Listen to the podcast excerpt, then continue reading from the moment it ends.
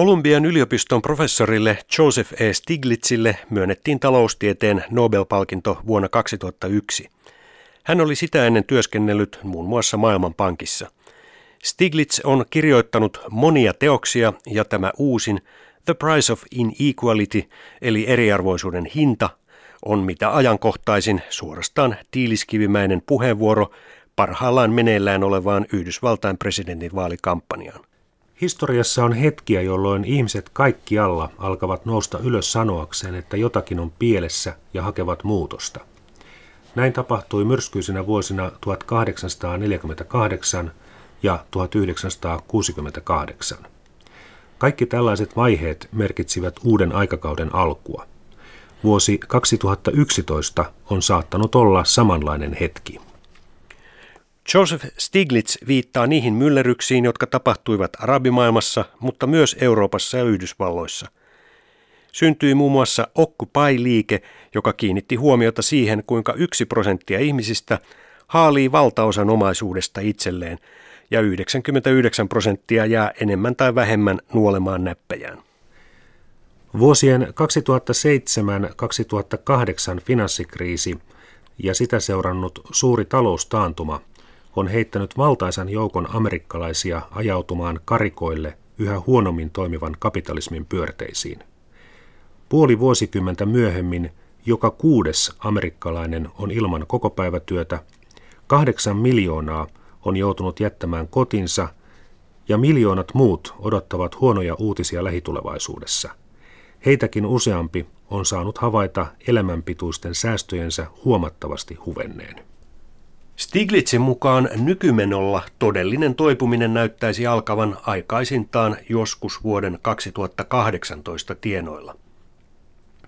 Syy talouden toimimattomuuteen on hänen mielestään liiallinen eriarvoistuminen.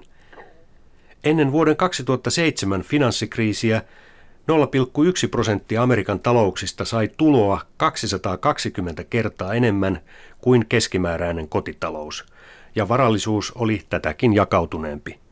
Mutta finanssikriisi ei suinkaan kohentanut tilannetta, vaan päinvastoin. Ylin yksi prosentti amerikkalaisista tienasi 93 prosenttia kaikesta lisätulosta, jonka maa tuotti vuonna 2010 verrattuna edelliseen vuoteen. Köyhillä ja keskituloisilla omaisuus on kiinni asunnossa. Kun keskimääräinen asunnon hinta laski vuosien 2006 ja 2011 välillä enemmän kuin kolmanneksen, suuri joukko asuntovelkaisista kansalaisista näki omaisuutensa pyyhkiytyvän pois. Huipulla toimitusjohtajat olivat huomattavan onnekkaita säilyttäen korkean ansiotasonsa vuoden 2008 pienen hiipumisen jälkeen. Vuonna 2010 keskimääräinen ylin johtaja tienasi taas samoin kuin ennen kriisiäkin, eli 243-kertaisesti sen, minkä tavallinen palkansaaja. Vaikka Yhdysvallat on perustamisestaan lähtien ollut kapitalistinen maa, niin tilanne ei silti ole lähihistoriassakaan ollut tällainen kuin nyt. Esimerkiksi 30 vuotta sitten ylin 1 prosenttia tienasi vain 12 prosenttia maan tuloista.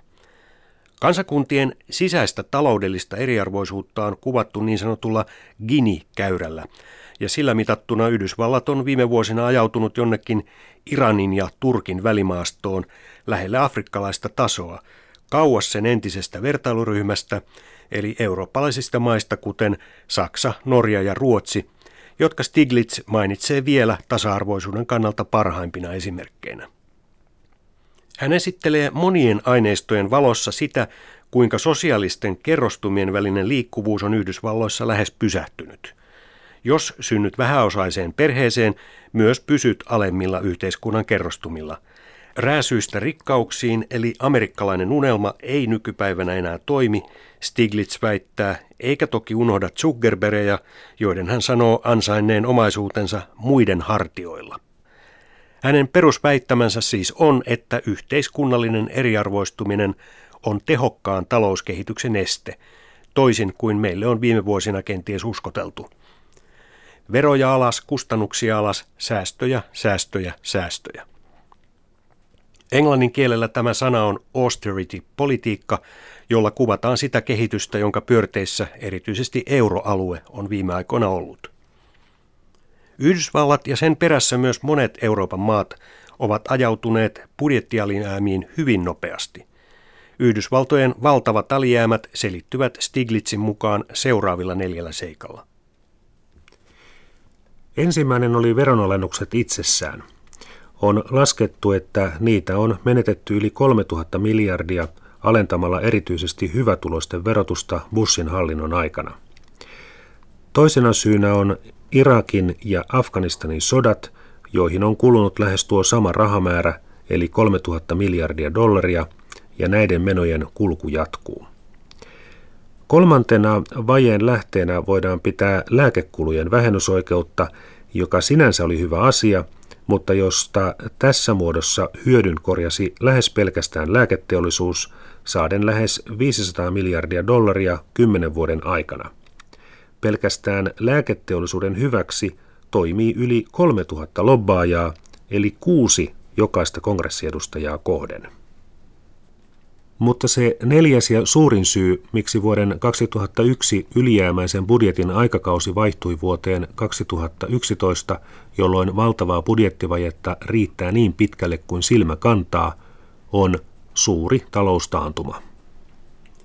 Stiglitz muistuttaa, että myös Irlannissa ja Espanjassa oli vielä hetki sitten ylijäämäiset budjetit, mitä nyt tässä tilanteessa on kenties vaikea ymmärtää. Yhdysvalloissa alijäämä tänä vuonna 2012 on lähes tuhat miljardia. Miksi vuosien 2007 ja 2008 talousromahdus sitten tapahtui?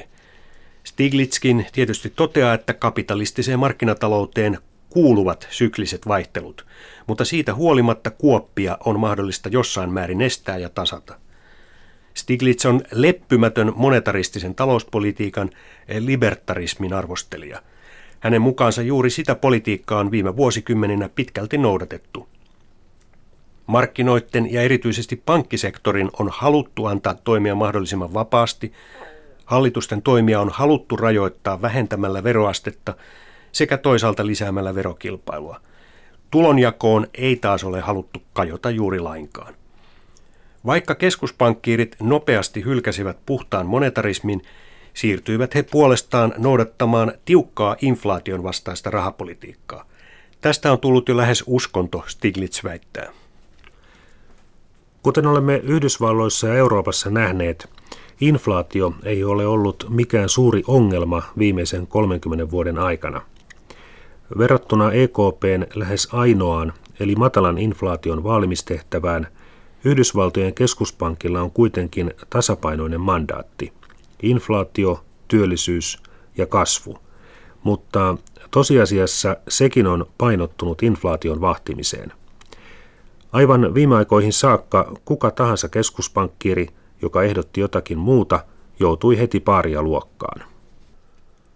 Kun raaka-aineiden, energian ja ruoan hinnat ovat maailmanlaajuisesti nousseet paljon keskimääräistä nopeammin, on muilla aloilla jouduttu laskemaan palkkoja ja hintoja – Tämä on sitten johtanut nykyiseen syöksykierteeseen.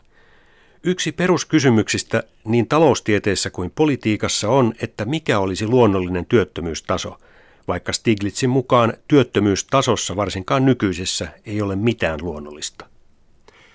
On totta, että inflaatio on julmin vero.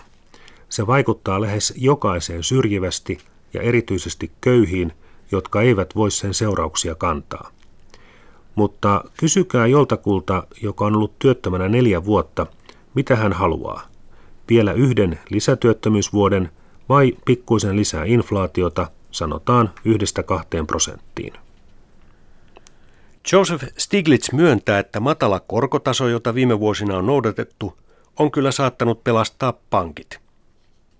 Mutta matalan koron kausi, joka aloitettiin jo 2000-luvun alun teknokuplan puhkeamisen jälkeen, ei johtanutkaan korkeaan investointiasteeseen ja lopulta aiheutti myös epäterveen johdannaiskaupan, asuntokuplan ja sen puhkeamisen.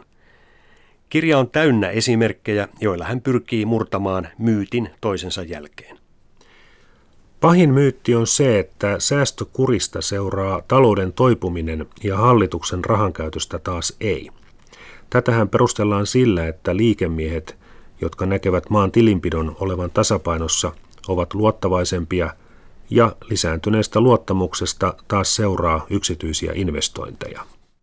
Stiglitzin mielestä tämä yhtälö ei käytännössä toimi, koska tämän politiikan mukaisesti julkiset investoinnit ovat pannassa. Ja juuri niitä kunnon keinsiläisen ekonomistin mielestä tulisi tässä tilanteessa voida tehdä, erityisesti tutkimukseen, koulutukseen ja tuotekehitykseen. Kansantalous ei toimi kuin kotitalous, jonka ennemmin tai myöhemmin on sopeutettava menonsa tuloihin, hän väittää. Bruttokansantuote kasvaa velkarahallakin ja investointi tulevaisuuteen voi olla moninkertaisesti tuottava. Puhtaalla kuristavalla säästöpolitiikalla luodaan vain lisää kurjuutta, kun talous ei kasva, mutta sosiaaliset ongelmat sitäkin enemmän. Taloustieteilijä Stiglitz avaa läpinäkyvyksi ne linkit, joita politiikan ja talouden välillä on. Hän korostaa, että talous, eivätkä myöskään markkinavoimat, ole mikään itsestään liikkuva olio, vaan ihmisten poliittiset valinnat ovat ensisijaisia.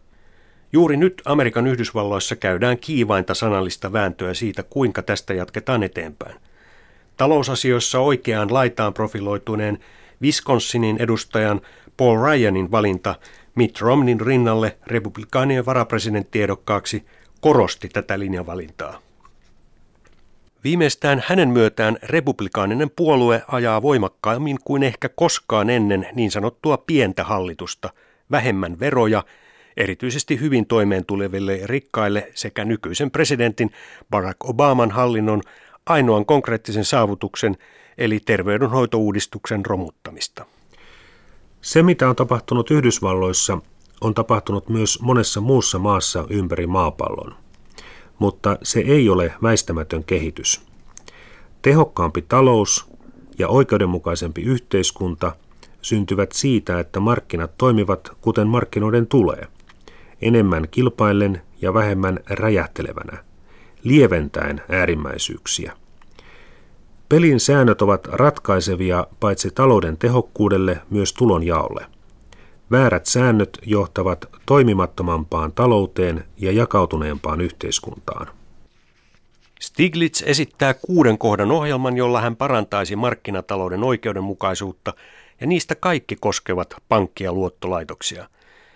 Niiden toimintaa pitää pystyä valvomaan paremmin ja lisätä reippaasti läpinäkyvyyttä – Turhat bonukset pitää leikata ja sulkea merentakaiset pankkikeitaat, jotka toimivat veronkierron satamina, hän sanoo. Amerikalle on olemassa kaksi erilaista visiota tästä puoleksi vuosisadaksi eteenpäin. Toinen on sellainen yhteiskunta, joka jakautuu niihin, joilla on, ja niihin, joilla ei ole. Maa, jossa rikkaat elävät omissa yhteisöissään, lähettävät lapsensa kalliisiin kouluihin ja joilla on suora pääsy ensimmäisen luokan terveydenhoitoon. Toisaalla loput ihmiset elävät sitten epävarmassa yhteiskunnassa, joka tarjoaa parhaimmillaankin vain keskinkertaista koulutusta ja tehopuristettua terveydenhoitoa. Ja he voivat vain toivoa ja rukoilla, etteivät sairastu vakavasti. Tämän yhteiskunnan pohjalla on miljoonia nuoria syrjäytyneinä ilman toivoa paremmasta – olen nähnyt tämän kuvan monissa kehitysmaissa. Ekonomistit ovat antaneet sille nimenkin kaksoistalous. Kaksi yhteiskuntaa elää rinnakkain, tuskin edes tietään mitään siitä toisesta. Joseph Stiglitzin mielestä aikaa on käymässä vähin. Neljä vuotta sitten oli hetkiä, jolloin muutosvoimat pääsivät nousemaan pintaan, mutta tuloksia ei oikein syntynyt. Hän silti haluaa uskoa, että kehitys kohti tasa-arvoisempaa Amerikkaa on jo alkanut, vaikka hän päättääkin kirjansa pessimistisen oloisena sanoihin, että toivo hiipuu.